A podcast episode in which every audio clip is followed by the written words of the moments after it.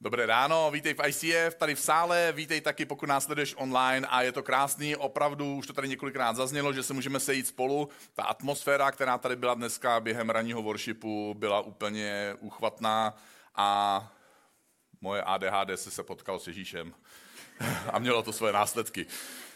Takže je to krásný, když Bůh je mezi náma a my ho můžeme prožít a můžeme mít třeba i nějaký svůj osobní dojem. Dnešní téma má název Skrz bolest a odpuštění k zázrakům. Je to poslední náš díl v naší sérii Snít jako nikdy dřív a tím pádem, protože se inspirujeme příběhem pradávného muže, který se jmenoval Josef a který byl v době faraonu nejvýše postaveným úředníkem, dostáváme se také na konec tohoto Josefova příběhu. Josef jako teenager měl sen. V tom snu se mu zdálo, že jeho bratři a jeho otec se mu klaní, což pro teenagera je zajímavý sen. Po různých vzestupech a pádech je po 25 letech v situaci, kdy se jeho sen konečně naplní. Takže 17 plus 25. V tomhle velikém příběhu Josefa, v tom 25-letém příběhu Josefa, vyčnívá mnoho věcí nadprůměr. Jednou z nich je Josefův postoj k odpuštění a ke smíření. Je to téma, které v křesťanství opakovaně rezonuje. Jedna křesťanská organizace zkoušela dávat pro lidi online návrhy, co všechno by je zajímalo, a dávali různá témata, vztahy a peníze a kariéra. Řekli si, tak dobrý, všechno nějak fungovalo, měřili ty odezvy a řekli si, mezi Vánoci a Silvestrem, mezi svátkama, zkusíme dát nějaký takový téma, od kterého nic moc neočekáváme. Nadhodili tam téma odpuštění. A nabrali několikanásobně víc zájmu a účastníků přes jejich webové stránky, než měli na všechny ostatní témata dohromady. My zažíváme v našem životě podobné pády, jako zažíval Josef. A my sami v našem životě potřebujeme bojovat s příkořími, který nám lidi někdy způsobí. Podobně jako musel Josef pracovat a zažít a zpracovat ty nespravedlnosti, s kterými on se setkal. Josef zažil příkoří, které nakonec v součtu trvalo 25 let, což není zrovna krátká doba. Přesto, když po těch 25 letech za ním přijdou bratři, kteří jsou hlavní příčinou toho strádání a utrpení, tak pronese následující větu. Zamýšleli jste proti mně zlé věci, Bůh to však zamýšlel k dobrému, aby se stalo to, co dnes vidíte. A my se ještě dneska dostaneme na chvilku k tomu, co dnes vidíme. V každém případě Josef zažil něco, co pokud většina z nás by zažila, tak by to byla zátěž, kámen, břemeno, který bychom těžko zpracovávali. Pokud ty si něco neseš ve svém životě, tak je dobré si to přiznat a je dobré to u Kristova kříže odložit. A budeme se dneska bavit o tom, jak by se to snad dalo udělat. Protože něco podobného udělal tenhle Josef, když se po 25 letech setkal znovu se svými bratry, protože tehdy padl svému nejmladšímu bratru Benjamínovi kolem krku a plakal. A Benjamín plakal v jeho objetí. A potom Josef líbal všechny své bratry a plakal nad nimi. To je hrozně silná emoce, je to hrozně silný vyvrcholení toho strádání kvůli právě těmhle lidem. Je to silný okamžik. Josef byl po svých snech 25 let v různých situacích. On byl zrazený bratry a prodaný za otroka, vyrůstá z něj správce majetku egyptského generála, pak odmítá svádění k sexu manželkou toho samého generála, je následně tou samou ženou falešně obviněn z násilí na generálově manželce a následně kvůli tomu jen 13 let nespravedlivě ve vězení, kde má tak trochu šanci se možná dostat ven, protože pomáhá dvou vězňům, aby se dostali ven, ale ani jeden nepomůže zpátky jemu, takže on tam zůstává o to déle. A nikdo ti v životě nemůže způsobit takovou bolest, jakou ti můžou způsobit tvoji nejbližší lidi. Tohle funguje na 100%. V knize Žalmů autor téhle zpívané modlitby píše: Střed města patří záhubě, ulice neopouští křivda a lest. Kdyby protivník mě urážel, to bych snes. Jako kdyby mě ubližoval někdo, kdo je se mnou na ostří nože, jako je to na prd, ale bolí to, ale snesu to. Kdyby mě napadl nepřítel, skryl bych se. Ale ty, člověk blízký mě, můj přítel a můj spřízněnec. Radili jsme se spolu důvěrně. Dokonce do církve jsme spolu chodili v zástupech. Ani tvoje rodina, ani tvoje církev pro tebe není zárukou, že ti někdo nespůsobí něco, co tě bude bolet. Čas od času to vídám, když tomu dojde, tak to způsobuje hlubokou deziluzi, dlouholetý, někdy celoživotní trauma, narušené vztahy, Znám teďka už 2 manželské páry, kdy jim v nějaké církvi bylo tak moc ublíženo, že když přijdou do jiné církve náhodou po letech, protože zkoušejí hledat odvahu, že by možná znovu hledali duchovní rodinu, tak ve chvíli, kdy zazní nějaká píseň, někdo udělá nějaký projev zbožnosti a zvedne ruce k Bohu, nebo se odehraje něco jiného, jeden z nich se rozpláče a musí odejít z toho sboru. Ne protože by tam byli zlí lidé, ale protože to trauma a bolest po těch letech je pořád tak silné, že si nemůže pomoct, něco se spustí uvnitř, vzorec emocí a toho člověka to vyžene ven. Jsou to věci, přes které se lidi někdy přenesou, řeknou, že už to mají třeba za sebou. A pak se s nimi setkáte, bavíte se s nima trošku osobněji a zjistíte, že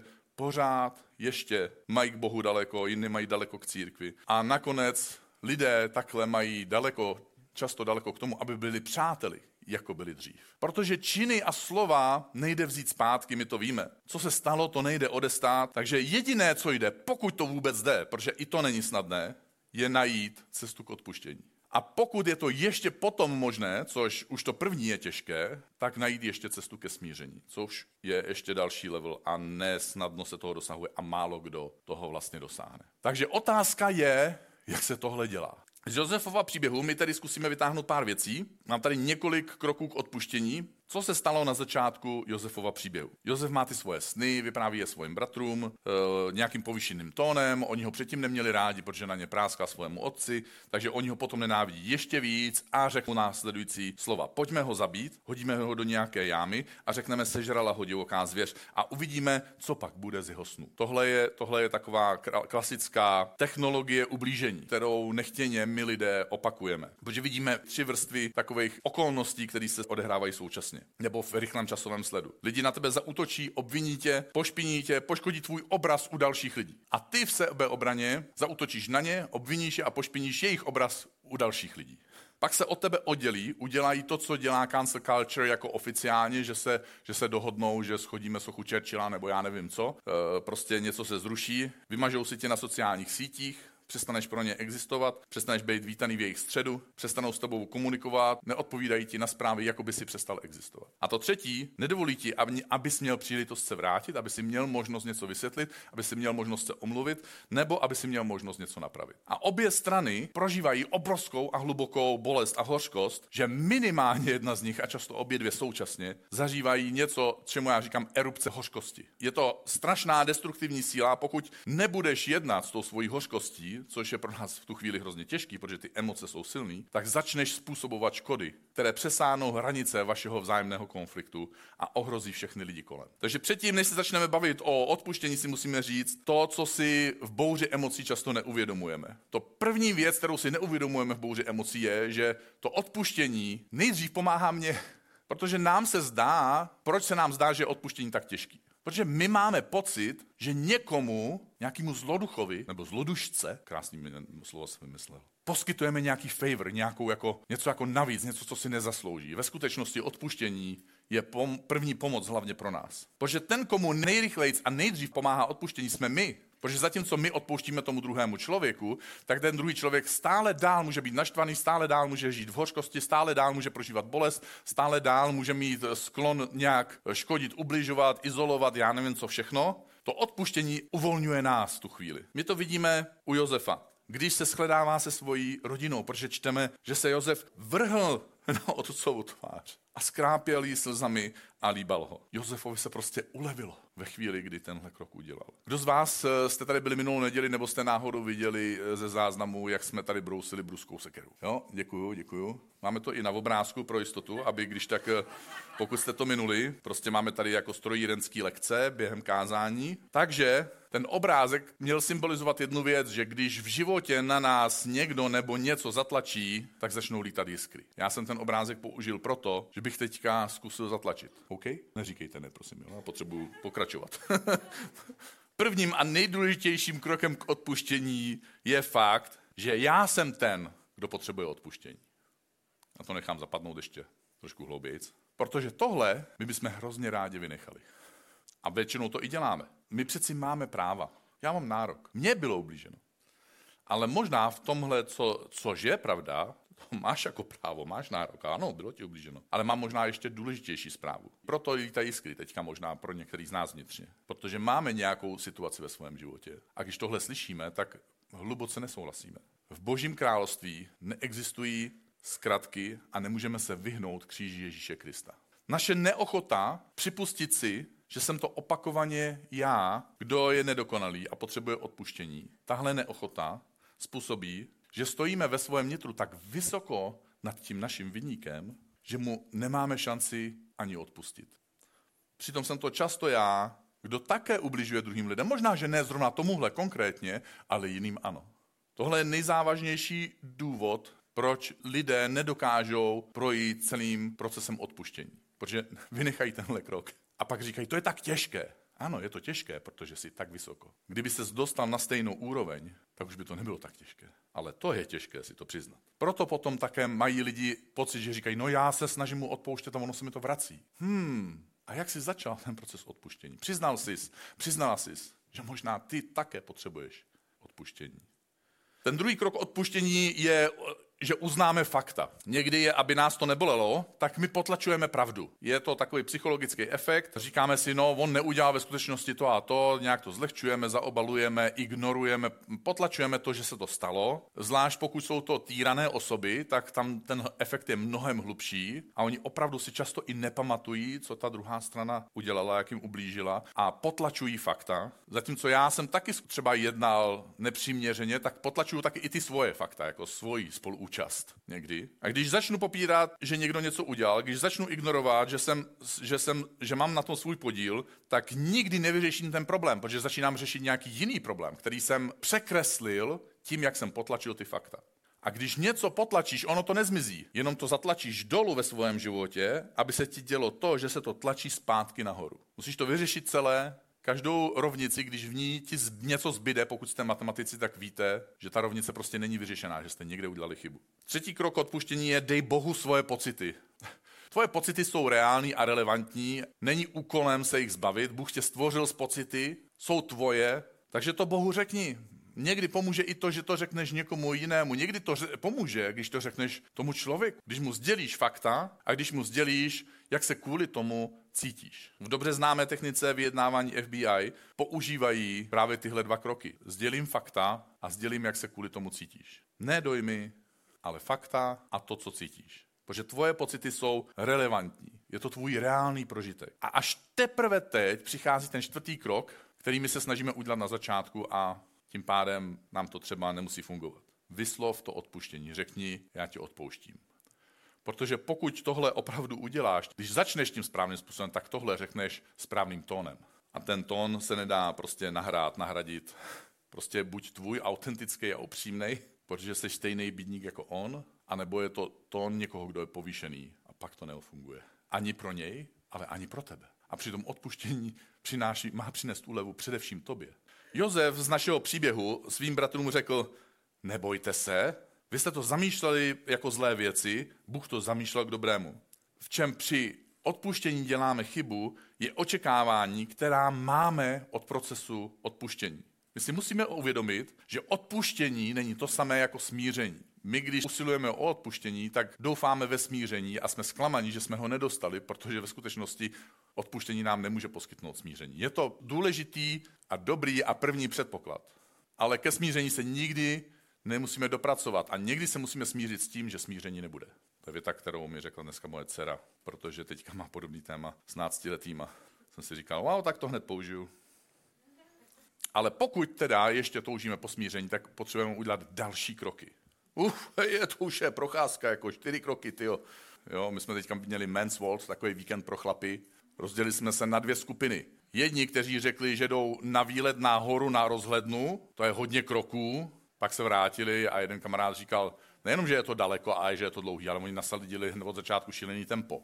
Já jsem zkušený chlap, já jsem si vybral cestu do sauny. Taky mi utekli, ale za 2 minuty se mi tam dohnal, oni už nikam nešli. Odpuštění a smíření se liší v jedné zásadní věci. Odpuštění je jednostranný krok, je to moje aktivita. Nepotřebuju k tomu toho druhého.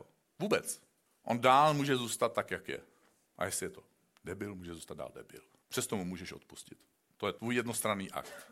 Na smíření musí být dva. Proto tady mám krásný obrázek Londýnského mostu, protože on má ty dvě rampy. Každá ta věž na té svojí straně musí sklonit tu rampu dolů. Teprve tehdy ta komunikace začne zase fungovat. Když to udělá jedna nebo druhá, tak to nefunguje. O to se přesně snaží Josef. On má všechna práva na své straně. Ten příběh to vykresluje, jak vlastně nespravedlivě to vůči němu bylo. Navíc on dokonce má moc, protože je druhý nejmocnější člověk v tom celosvětovém tehdejším impériu. Navíc oni mu dají příležitost je zničit. Zničit jim život, pomstít se. Ale on spouští tu svoji rampu dolů až k ním a říká, nebojte se, zamýšleli jste to proti mně jako zlé věci, Bůh to však zamýšlel k dobrému. Josef říkal, já vám odpouštím, já chci být znovu vaším přítelem, já chci být znovu vaším bratrem, já vás chci znovu zpátky jako svoji rodinu. To, co se stalo, vám nepočítám za zlé. Vy jste to tak mysleli, ale ono to tak nefungovalo. Za prvé, protože Bůh měl plán a za druhý proto, že mě to dneska nebolí, protože jsem vám odpustil. Takže jaké jsou kroky ke smíření? Především musíš být trpělivý. Trpělivý, protože nejdřív musí dojít vůbec k odpuštění a tyhle věci se nestanou rychle, nestanou se snadno, nestanou se uprostřed tvojich emocí. Ty potřebuješ čas určitě a na smíření potřebuješ čas nejenom pro sebe, ale potřebuješ právě čas i pro toho druhého. Některé věci nejde uspěchat, některé emoce prostě nám to neumožní, aby se to stalo tak snadno. A nejde usilovat o smíření, pokud předtím nedošlo k odpuštění. Takže tomu musíš dát čas. Pak druhý krok je, že musíš dát čas na zkoušku. Buď toho druhého člověka zkoušíš, nebo ty sám seš ten, kdo bude vyzkoušený, pokud na tobě leží nějaký podíl menší nebo větší viny. Pro proces odpuštění totiž není potřeba očekávat, že se ta druhá strana změní, že něco pochopila, že něco připustila a že jí to líto. Ale pro smíření je tohle všechno, co jsem vyjmenoval, nevyhnutelné. To, že jsme někomu odpustili, neznamená, že jsme s ním smíření. Jen mu nepočítáme za zlé to, co nám způsobilo, ale neznamená to, že teďka jsme s ním kamarádi na život a na smrt. Apoštol Petr zradil Ježíše, 3krát ho zapřel. Ježíš mu odpustil, ale taky ho otestoval a já to budu číst. Zeptal se ho, Šimone, máš mě rád? A Petr se zarmoutil, že se ho Ježíš potřetí zeptal, protože Ježíš se ho předtím zeptal 2krát. Máš mě rád? A odpověděl mu, pane, ty a já víme, že ty víš všechno. Jak to, že proč se mě ptáš 3krát? Proč se ho Ježíš ptal 3krát? Protože potřeboval vědět informaci, kterou věděl? Protože potřeboval informaci, kterou věděl a kromě toho ji slyšel jednou? Protože ji potřeboval vědět, protože ji věděl a slyšel ji jednou a slyšel ji 2krát? Proč ji potřeboval slyšet po třetí? Ježíš ji nepotřeboval slyšet, Petr to potřeboval slyšet. Petr potřeboval vědět, že je jiný člověk než ten Petr, který ho zradil. Ježíš se ho ptal kvůli Petrovi. Petr si prošel touhle zkouškou. Také Josef a svým bratrům odpustil, a pro smíření a budoucí možnost žít společně a dosáhnout svého osudu společně, protože tak to často s osudem bývá, že svoje plány a svoje cíle my je dokážeme naplnit sami vlastní silou, vlastní energií a tím, že jsme zaměřený a disciplinovaný a někteří z nás to nedokážeme, protože nejsme zaměřený a disciplinovaný, ale dobře, když ho dosáhneme toho plánu cíle, tak je to proto, že jsme to třeba i dosáhli sami. Ale osud nenaplňujeme sami. Osud je vždycky společná aktivita. Dosahujeme osudu společně s druhými. A tak i Josef testuje svoje bratry a čeká, zda někdo z nich mu dá ten správný signál, že něco se změnilo a že něco je jinak. A že před 25 lety, když byli ochotní svého bratra prodat jako svého otroka, jestli teďka, když budou stát v situaci, kdy budou moct, možná tehdy to udělali jenom tak, protože byli naštvaní a dneska to budou muset udělat proto, že si zachrání svoje vlastní životy, jestli prodají svého dalšího bratra do otroctví. Tehdy pro nic, teď pro vlastní život. A je to nakonec jeho bratr Juda. Jehož příběh jsme si vyprávili o tom, jak pravděpodobně odešel od Boha, jak odešel od otce, jak se k němu nejspíš vrátil a jak možná jeho příběh byl inspirací pro Ježíše Krista, když vyprávěl příběh o marnotratném synovi. Je to právě Juda, který chce zachránit nejmladšího bratra Benjamína před nespravedlivým uvězněním. Po 25 letech se jejich situace velkým obloukem opakuje a jsou zpátky tam, kde byli před 25 lety. Bratři stojí před rozhodnutím, jestli nechají svého bratra nespravedlivě zotročit a Juda Josefovi, o kterém ještě zatím neví, že je to Josef, říká následující slova. Pane můj, osobně jsem se za tohoto chlapce svému otci zaručil. Řekl jsem, pokud ho k tobě nepřivedu, tak ať za to před tebou nesu věčnou vinu. Prosím, pane můj, ať mohu zůstat jako tvůj otrok místo tohoto chlapce. Chlapec, ať prosím odejde se svými bratry. Představte si, že jste že jste ten, koho prodali a teď vlastně čelíte té samé situaci a díváte se na to jako externí divák. Tohle je první okamžik. Josef, my o něm nečteme po celých 25 let, že by plakal. Oni ho zradí, on nepláče, on je ve vězení, on nepláče. On je zrazený ženou, on nepláče. On je 13 let ve vězení, nepláče. Zradí ho spoluvězni, on nepláče. Teď pláče. Protože má pocit, že něco se u jeho bratrů skutečně změnilo. A když se tohle dozví faraon, že druhý nejmocnější muž, že ten člověk, kterýmu faraon tak bezmezně důvěřil, že mu svěří a absolutní moc v celém impériu, že tenhle člověk je rozrušený a že pláče ze shledání se svojího rodinou, tak mu pošle vzkaz. A v tom vzkazu píše, jo, nějaký WhatsApp, Telegram, něco. Vzkáž svým bratrům. Učiňte toto. Naložte svoje zvířata a vydejte se na cestu. Až dorazíte do kanánské země, tam vezměte svého otce a svoje rodiny a přijďte zpátky ke mně. Dám vám to nejlepší z Egypta, abyste sáli tuk země. On jim říká, jděte domů, poberte všechny, koho máte. Jo, když k nám jdou uprchlíci, jak my říkáme, prosím vás, hlavně si sebou neberte děti a svoje příbuzný. Už tak je vás moc. Jo? A on to udělá úplně naopak. Řekne, běžte domů, zjedněte všechny, co máte, vraťte se a teď, jako co říká, vysajte to nejlepší, co tady máme, jo? Abyste sáli tuk země. Poslední krok je smíření, kterému se nejde vyhnout. Nezabydli se v sebelítosti. Aby ta scéna dávala větší smysl, tak si to trošku dokreslíme. Josef, zatímco oni nevědí, že je to Josef, tak nechává svoje bratry pod falešnou záminkou obvinit, že jsou špehové, že jsou špioni a že jsou předvojem jakéhosi prozatím neviditelného vojska, které chce ohrozit Egypt, protože Egypt je obilnice světa. A nechává toho nejmladšího Benjamína svázat a zatknout. A tehdy jeho bratři začnou mezi sebou mluvit, protože nevědí, že Josef je Josef a navíc Josef k nim mluví skrze tlumočníka, takže oni nevědí, že jim rozumí. A tak se mezi sebou baví. Nevím, jestli máte nějaký kamarády cizince, jo, třeba Američany. Teď potřebujete se na ně tak trochu domluvit a tak přepnete do češtiny. Takže oni se, ty bratři baví mezi sebou, svým rodným jazykem. Běda. My jsme se provinili před 25 lety proti svému bratru. Viděli jsme ho ve smrtelné úzkosti, když jsme ho dávali do té jámy a prodávali do otroctví. Když nás prosil o milost a my jsme ho nechtěli slyšet, to proto jsme teď v úzkých. Tohle jsme si zasloužili, chlapi. A Ruben se ozval. Co pak jsem vám to tehdy neříkal? Znáte to vždycky nějaký člověk, který řekne, já vám to říkal. Tak mají taky jednoho. Neubližujte tomu dítěti, jenže jste mě nechtěli slyšet, hlupáci. A teď všichni, včetně mě, pikáme za jeho krev. Josef s nimi mluvil skrze tlumočníka, tak nevěděli, že jim rozumí. Josefovi bratři prožívají sebelítost z toho, co udělali. Což je dobrá zpráva, že si to uvědomují. Špatná zpráva je, že to je v nich. Ale nakonec oni musí tuhle sebelítost překonat. Jejich otec musí překonat svoji sebelítost, což jsou jiný díly téhle naší série nebo jiný části tohohle příběhu, pokud si budete číst Bibli. Když ten otec říká, můj syn Benjamín s vámi nepůjde. Jeho bratr Josef je mrtev a zůstal mi jen on sám, což je dost drsný, jako říct svým 10 synům. Mně zbyl jenom jeden, kluci, chápete to? A počkejte ti, a my jsme co? Protože kdyby se mu na vaší cestě přihodilo něco zlého, přivedete moje šediny se zármutkem do hrobu. Tati, a co my? Kdyby nám se něco stalo, tak je ti to jedno? Pokud Josef chtěl naplnit svůj osud, musel čelit svým traumatům a nezabydlet se v nich. Pokud jeho bratři chtěli naplnit svůj osud, museli čelit svým traumatům a nezabydlet se v nich. Pokud jejich otec Jákob, který byl přejmenovaný na Izrael, jehož děti se staly 12 izraelskými kmeny a z tohohle vznikl národ, který dneska známe. Pokud chtěl on naplnit svůj osud, nesměl se zabydlet ve svých traumatech. Pokud ty chceš naplnit svůj osud, počítej s tím, že budeš muset čelit svým nevyřešeným traumatům. Jákob a jeho synové se v čase nouze vydávají ke zdroji obilí, ke zdroji života, jdou do Egypta, kde vyhledávají Josefa. A Josef je v tomhle příběhu opakovaně velkým předobrazem Ježíše Krista. Když se jdeme modlit, nevím, jestli je to naše svědomí, nebo jestli je to nějaký ďábel, říká nám, nemůžeš za Bohem chodit, jenom když ho potřebuješ.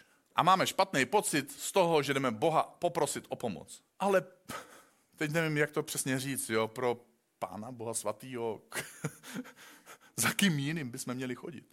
To přeci nedává smysl. Jestli je někdo, kdo mi může pomoct a je to Bůh, proč bych se měl vzdát téhle příležitosti jenom proto, že jsem na něj zapomněl v době, když mi bylo dobře? No dobře, tak příště, až mi bude dobře, tak ho budu chválit a budu mu vděčný a budu štědrý a velkorysej a já nevím co. Ale teď jsem v úzkých, teď potřebuju pomoc. Proč bych neměl k Bohu chodit jenom proto, že lidi říkají, no, berlička. Co je na tom špatného, když má někdo zlomenou nohu a má berli? Víte, co je smutný, když někdo má zlomenou nohu a má takový ego, že si tu berli nevezme? To je smutný. Doktor by vám možná řekl, že to je i blbost. Takže moje otázka je, vracíme se my v čase nouze k Ježíši Kristu? Kdy jindy? Josef tímhle velkým, nepohodlným, 25letým obloukem, tou hrbolatou cestou, ne přímou, dochází k naplnění svého snu a z osudu současně. Sen byl, že se mu otec a bratři budou klanět.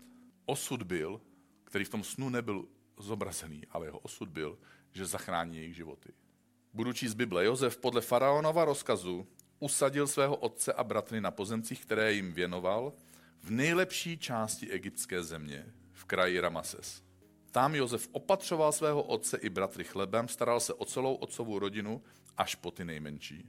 Josef navíc nějakým způsobem tušil, že jeho osudem není v téhle zemi zůstat. A tak vydává rozkaz, že dřív nebo později si Bůh vzpomene na nějaký svůj slib a vyvede je znovu ven a dává jim rozkaz, aby v tu chvíli, až oni půjdou ven, aby na něj nezapomněli, aby odnesli jeho kosti z Egypta.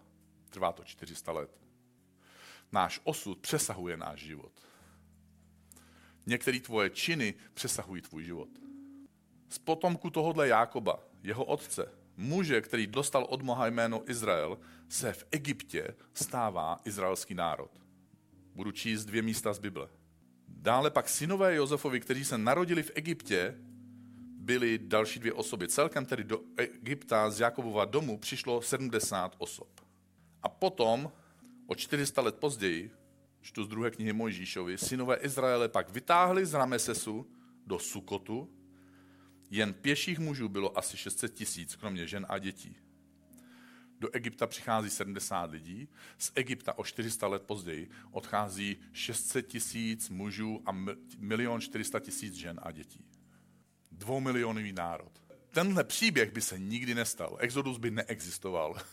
Izrael by, nevíme, jak by existoval, nevím, kdyby. My někdy naplňujeme svůj osud náhodou, protože Bůh stojí za oponou a dělá přihrávky. O co zajímavější by bylo, kdyby jsme na tom osudu s Bohem spolupracovali vědomě. Tohle je moje velká otázka.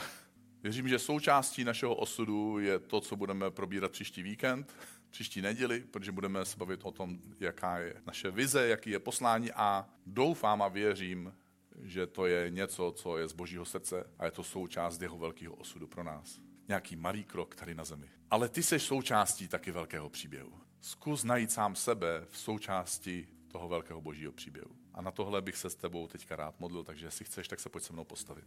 Bože, je to těžký někdy říct odpouštím ti, a je to pro nás těžký, protože si nedokážeme uvědomit, že jsme to první my, kdo potřebuje odpuštění, že první jsme my, kdo jsou ti hříšní, nedokonalí.